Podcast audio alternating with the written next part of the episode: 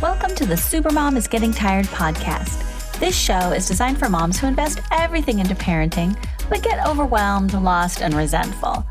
Listen and learn how to unburden yourself, feel calm, full of energy, and in control.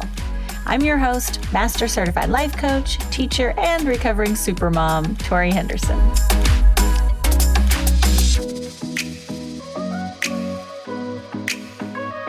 You are listening to the Supermom is Getting Tired podcast. I'm your host, Tori Henderson, and I have with me today a special guest. I have a supermom, Wendy. Wendy and I have known each other for a long time and almost, I would say, throughout the raising of her child. And I brought her with me today to talk about her journey through mothering a special needs child. Welcome, Wendy. Thank you. It's really interesting to be in this position now after so many years of our work together. Thanks for inviting me today. Yeah. So eh, let's talk a little bit about how you have one child and how old they are and kind of where where you were when you first came to life coaching.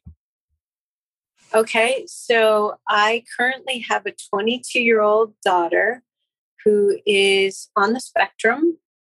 And um, she was diagnosed when she was maybe, I guess, five years old and has been through many different diagnoses. It's been a long process. And I came to life coaching with Tori when she became a teenager, I think that's when things got really tough, more tough. more tough. I remember because you would call me with uh, you know, complaining about the issues you were seeing. And in my head, I'm like, this is normal teenage stuff. Like, this is not, you're so used to things being specific to your situation and your child. And then the teenage years hit, and I thought, oh, this is typical. but she also had some other challenges. So let's talk a little bit like what did you find that was most difficult for you when you look back through your parenting journey? What was hard the hardest parts? I think the most trying times was when she was super unhappy, socially disconnected, isolating herself, and she felt just a complete loss of motivation for life. And as a mom, it's really hard. I think in her younger years, I I was really a bridge. I was a bridge for communication, for activities, for order, and um, and I was I had enough influence that I could create a sense of positivity and meaningfulness and I could set up play dates for her. But as she got older, that became her job. And that was increasingly more difficult as she grew older. So stepping back was a hard one, but also just witnessing your child have so much grief and so much challenge in surviving in the world. Meanwhile, all the other parents around me are discussing how their kids are thriving and their complaints were not on par with what I was experiencing. So it was very isolating for me too. Right. Yeah. Isolating for both of you. Mm-hmm. Really starting, I think, in puberty. Like, well, it started early on, I have to admit, because when your child has an eight hour tantrum compared to other three year olds, there's just no comparison. And even when she was young like that, I spent a lot of time indoors, just keeping her from the world mm. and holding myself away from those who were going to judge and misunderstand. Because I remember my brother, my own brother, and several members of my family saying, Well, if you just had a man in your life, because I was a single mom at the time, or if you just spanked her, then she wouldn't behave like this. So I, I actually did try to spank her once, and that caused an even bigger meltdown. And just there were no answers. And of course, back then, we didn't have a lot of information about girls with autism. Mm-hmm. And so it was really a pioneering moment for for the the autism research time and for girls on the spectrum in general. So right. We did a lot of things wrong. so you've got this d- daughter who's uh, different than the other kids. It's isolating for you because you can't just go to a park, strike up a conversation with a mom and get that social support of like, oh, yeah, it's so hard because your situation was so different. How did you find that support that all moms need? I didn't have support for a long time. It was also my own lack of awareness or courage to seek out others. I just felt so much in shock with the diagnoses and with the process because every week you're going to an IEP or a doctor meeting and you're trying so desperately to research and get on top of the information, but at the same time, trying to maintain your own livelihood and lifestyle, it's just, it's overwhelming. So I didn't find a support team until she was in her teen years. Oh, really? Wow. Mm-hmm. I had a, a friend who came with me to meetings and was super helpful. My friends were great, but none of them had children, special needs children. And so, of course, they try to help you and, and try to understand, but they can't. So it wasn't until I got into a group of moms who all had special needs children that really transformed. I mean, I I feel like sometimes I owe my life to them because even now we've been meeting for 12 years, I think it is, and we still meet and we still have such a great sense of compassion and understanding that other people just can't have. Yeah. And where did you find this group? I found them through NAMI. And NAMI is N A M I, in case people haven't heard of it, right? What does it stand for? Yeah. National Alliance for Mental Illness. Okay. It's a grassroots, it's nationwide, but it, it functions at a grassroots level with volunteers. So you can get lots of information about mental health services, mental health diagnoses, and it's parent to parent support, or sometimes, you know, people with the mental health issue can get support from others who have other diagnoses. And so you went from the time she was born, I'm sure there were some differences that you noticed early on, maybe around two or three, right? All Even the way earlier. You found the support group at what how old was she when you found the support group? She was about 13. 13. So we're talking. And that's the point at which, so when she hit her teen years, teenage years, she no longer was fitting into the school system. So we had tried special day classes. She was too smart for that. And we tried um, schools that were for ED kids, emotionally disturbed, and she wasn't fitting into that group of kids. Again, this is 20 or 18 years ago. So they didn't have the systems that they have in place now. They tried mainstreaming her, and that became super overwhelming. So it was failure after failure after failure. And several schools later, that um, once she hit that teenage year period, it, it nothing was working. And so I tried homeschooling her after a stint of home and hospital where random people give you work and you try to support your child to get the work done. And I decided it was much more effective as a teacher. I did homeschooling. That was really hard because I was still teaching my own class. Oh, you and, were homeschooling while teaching school. Oh, yeah. Yeah. And so I had to leave my career. And I thought it was going to be a temporary thing to take on more of, be more effective.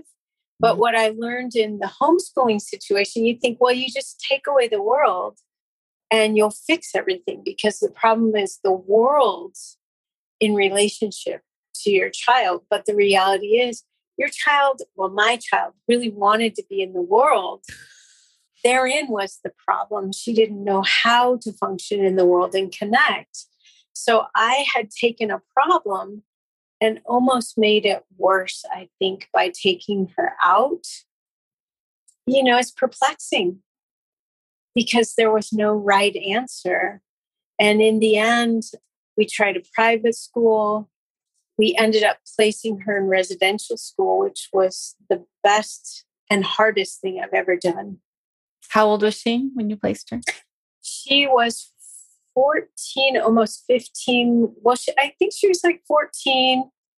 She had her second hospital stay at that point, and we had no other choices. We felt that she wasn't safe. She was just very vulnerable to others, and we were losing her. That's how how I felt. She yeah. lost herself. So residential it was, and that was its own harrowing experience. It was not all rainbows and unicorns. It was not. I remember. Yeah. yeah. But it was the best fit because why?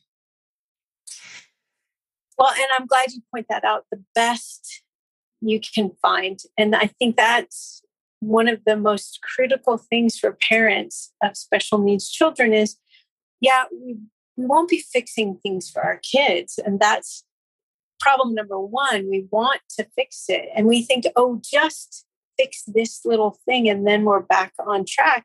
Well, for some, that's true. But for many of us, it's not true. And um, you can only do the best you can in that moment with whatever resources you can find. Yeah, so we found residential and she went through a couple different residential programs before we found finally success. But one thing I've learned and with myself as well is that we can give them the opportunities but until our kids are ready or until we ourselves are ready, the success isn't going to happen. So you have to have a lot of patience. I wish I would have spent more time looking at understanding the challenges rather than trying to fix problems. Hmm. Like looking at the cause rather than the behavior like the what's the underlying yeah, cause? I mean, well, I think it's easy to go into backing up a little bit. It's easy to go into defensive mode because how many times did I hear, um, well, what kind of parenting are you doing at home? Oh. And um, yeah, there's a lot of a lot of questioning what I was doing to cause it. I actually had a therapist tell me that because I didn't express enough anger, that was why my child was so angry all the time. And, you know, it was heartbreaking to me to hear that. And it, I had to step out of that realm. And you meet a lot of unprofessional people along the way, people who say they know, but then after you start working with them, you think there's no way. They're not listening to us, they're not seeing us, they're not part of a team. They're trying to do a cookie cutter approach. And my kid was not a going to fit into any of that. Right. I mean, um, if you want to learn how to trust your own instincts, what a great way to do it. Surround yourself with people yeah. who call themselves professional and give you advice yeah. and just over and over and over again you're like that's not right that's not going to work that doesn't fit that's they're not listening like over and over and over again, you're having to constantly come back to yourself and trust, even though it's like so hard, but trust that you know what's, you know what you know, you know what's. Well, that mm-hmm. pendulum swings from sort of defensive, not able to accept reality. This isn't my life. It's not my child, it's the teacher you know, all of that to it's all my fault. And these professionals, professionals, I say in quote, who are telling me what, you know, oh, her behavior, she's not on the spectrum. She's far too social and smart for that. That's what they said. Or she's going into the fetal position for an hour to two hours every day because she she's seeking attention and I knew as a mom that that wasn't true. Mm-hmm. And it wasn't until I actually got an ed consultant help me, who was a speech and language pathologist. And, you know, I think part of it was myself opening up to truths, both within myself and, and around me, to, to acknowledge what was happening with my child but I think once you're open and you start to seek help from those who really want to help you, for me, that was the changing. That's when things started to change. Of course, it didn't make things better right away. It just gave me more of a roadmap to work from. Right. When so you're kind of like going from the dark. When you're open to like collaboration and you meet another expert who's willing to collaborate with you. Right. Is that kind of what I'm hearing you saying? Absolutely. And you're open enough to receive and grow and change perspectives. Where when you were talking before about you blame the teacher, mm-hmm. it's like is the same thing as the therapist blaming you. Right shuts down all growth, right? It's either it's her fault or it's all my fault. I'm doing it wrong. That nothing good comes from those things. Right. So it sounds like you knew like when to like reject somebody, be like, you're not helpful, you're not helping, you're not, you know, right for us. But then there's also a personal growth journey that you had to go on, it sounds like, when you found somebody that was willing to grow and collaborate with you that you were felt comfortable enough to then like open up your perspective? Is that kind of what you're saying? Yeah and i think for each parent we all need to find what fits to our own needs to what our psychology is and our values.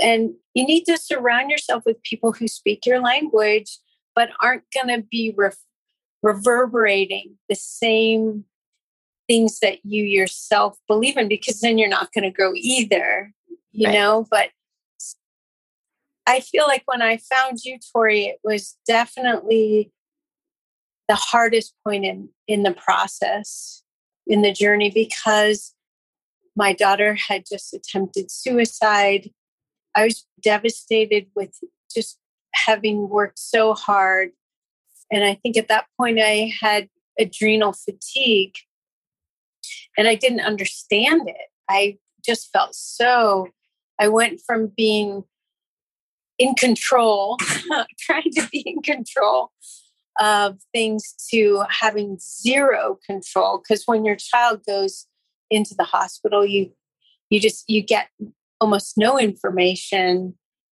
you feel such a lack of I guess, control or lack of where you're heading. Right. It's truly being in the dark. Yeah. And the grief is overwhelming at the same time. I think for me, I had had, sto- I had stored so much anxiety and I had all the classic signs of PTSD, which many parents do. And so I wasn't taking care of myself at that point. So when she went to residential, there was a huge void. It went from being in the midst of the storm on the middle of the ocean in like the worst raft possible with no oars to, to just laying on that same raft in the middle of nowhere, no ocean waves. It was just quiet. And th- the whole thing was, I look back and I think it's so surreal. you were, your brain was in survival mode yeah. the whole time. You take a, over a decade of survival mode, right? That's what happens when people go to war, right? Their brain's in survival mode and then they come home and it's very difficult that transition, you know? And that's that PTSD, right? So you you suppress all the emotions that you would normally have time to feel. You know, if you didn't have a kid that required so much um, nurturing and attention and just energy, that you would normally process it along the way, right? But you didn't have the no. luxury ability as a single mom. Like there was the support. You couldn't just cry. You couldn't crumble. You couldn't just throw in the towel and just like take off for a weekend and be by, be by yourself, right? So you're in survival mode for all of those years. And then she goes into the hospital where then you have the way you cope with it, the way a lot of moms cope with this feeling of vulnerability is by taking control. And so then all of a sudden she goes in the hospital. She's 13. You can't manage her social calendar anymore. You know, she's fallen down a well. she's suicidal, right? Like that you don't have the coping skill that you used all those years of controlling and managing. And so then it was like we had to give your brain the update and say, okay, actually, right now in this moment, all's well. And it's okay to rest and relax. And it was hard. You remember you would go on the, um, you would be communicating over email with the school, the residential school. It's, you know, almost trying to like parent from afar. Mm-hmm. You know, and that's how the brain was like staying engaged. It's like that's felt felt normal to you. Until to relax and just take a break felt really hard and scary.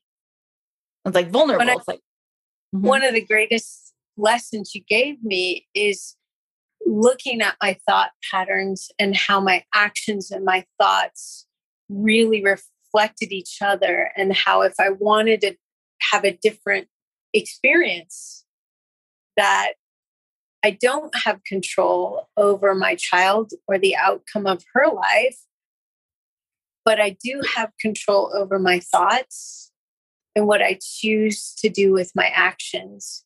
And I think about that every day. I think, you know, before working with you, Tori, I was very much problem solver, fixer, m- mom.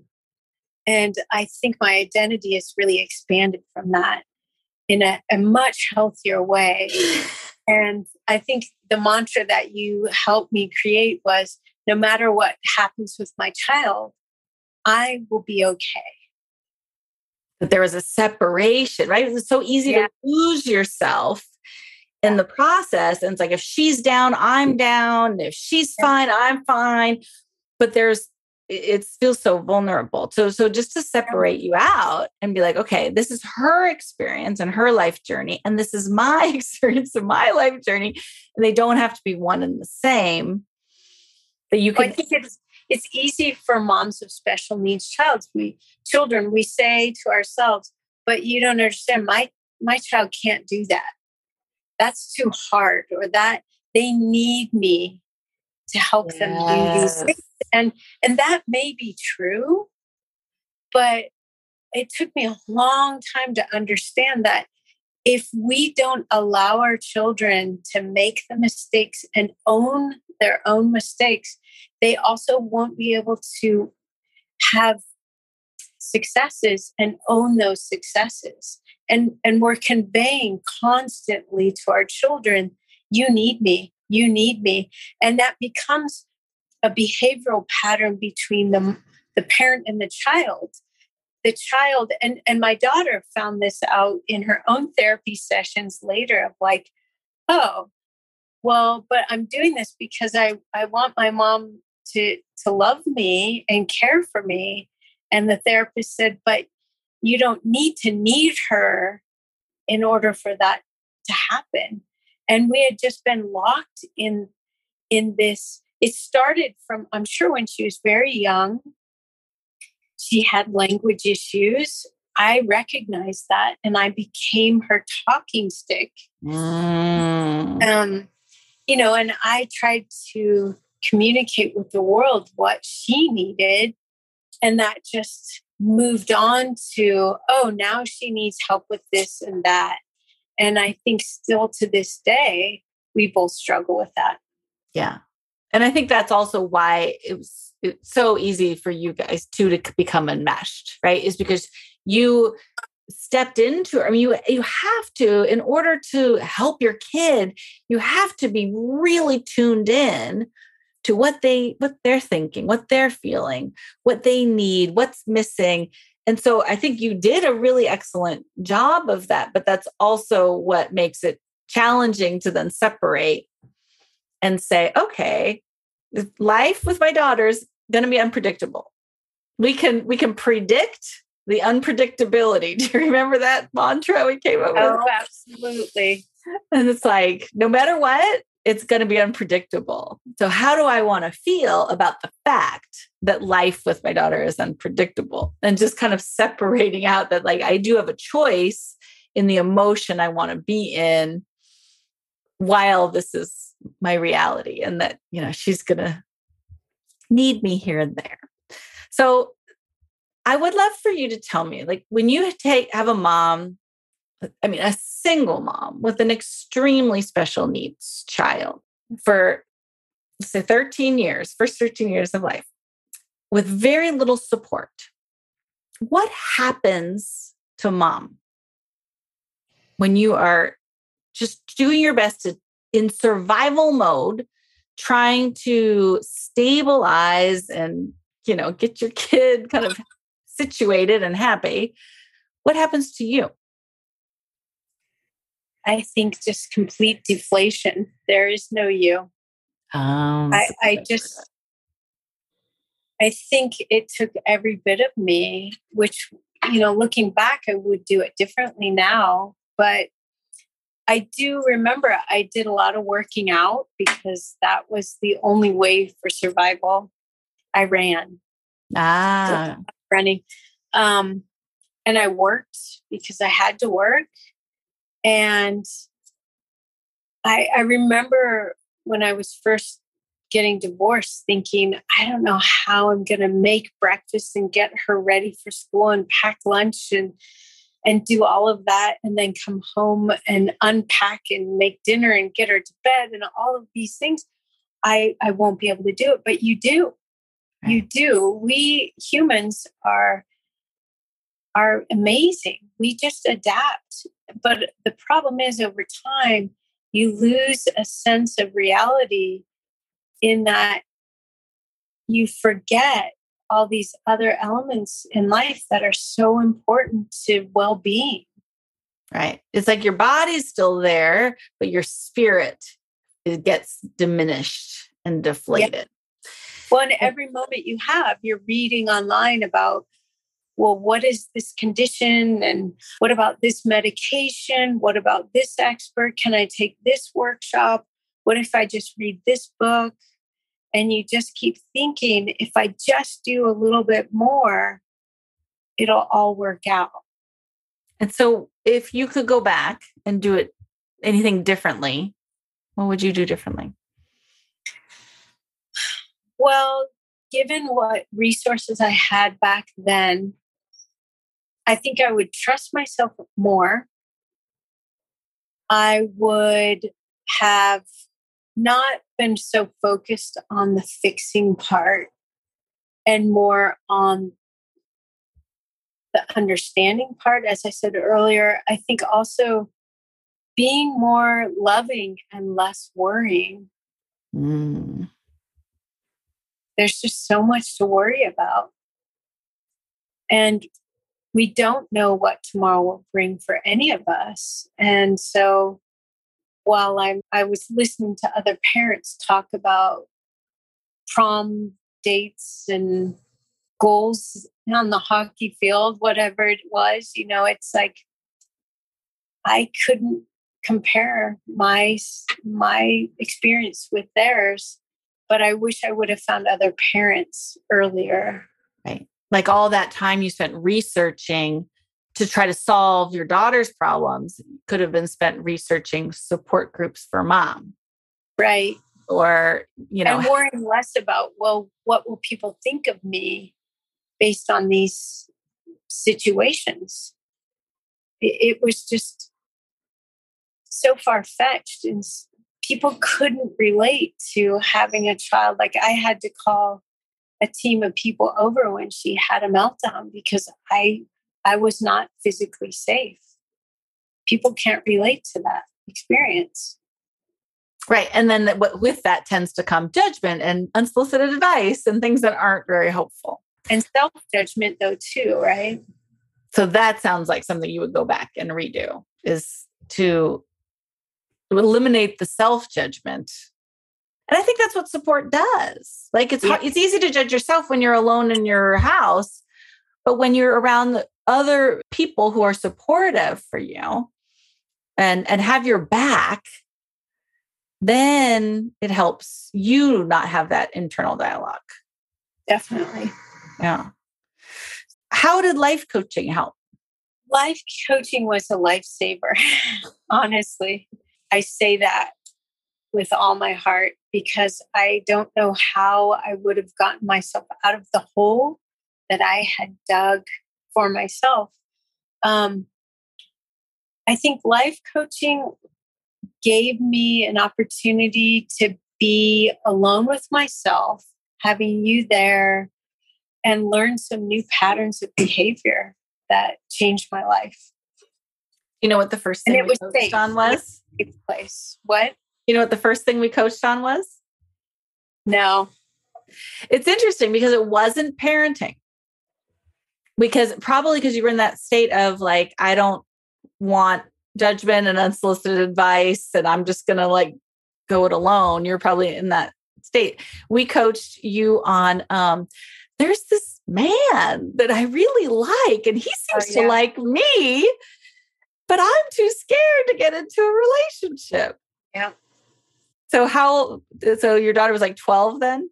Yeah, somewhere yeah. around there. Yeah. And so we coached a couple sessions and you're like, I'm engaged. well, it didn't happen that fast, but yeah. We've been together for 11 years now. That's awesome. So, yeah. So I think it's interesting that it wasn't even parenting that you called me for help with. Just you knew you were getting in your own way. And so again, you kind of trusted your instincts. So tell me, you said that the um you use the word failure after failure, which is hard to say, but like the the schools, how many schools do you think your daughter went through? I want to say 12 to 15. In like what, eight well, years? Her, no, in her residential school, she went through one, two, three, four, maybe five. But in schools, I mean, there were many schools throughout yeah. her childhood. So, school after school after school, nothing's the right fit. Residential school is the best fit, but she still had to leave one, go to another one for various reasons. Mm-hmm. And you said you finally found a fit and it was successful. Tell me what success looks like she was happy. She was engaged. She was, she had friends. When we'd go visit her, she had assignments that she was proud of. She had teachers that she had connected with. She had a wonderful therapist who she loved and learned from. And she started to talk about owning her issues as opposed to it always being about us. It was her. Nice. And that comes with age too. Yeah, maturity had a big part of it in it. So that's why I say we can give them opportunities, but until they're ready, they aren't going to necessarily find the success that we hope they'll have. Right. And so you finally find a, a, school that's a good fit for her right as she's turning into an adult. Yep. so, how long was she in this great school? She was there for almost a year. And that's what success looks like. Almost a yeah. year of a good school. Like, isn't that yeah. amazing? You know? So then what happens? She graduates, she becomes too old. She's 22 yeah. now. Yeah, she ended up coming back doing her senior year. And I think, you know, it's she's an incredible human being. I came back because of COVID or because of she got too no, old. This was this was be, way before COVID. This was what four four years ago, 5 mm-hmm. years ago. She came home.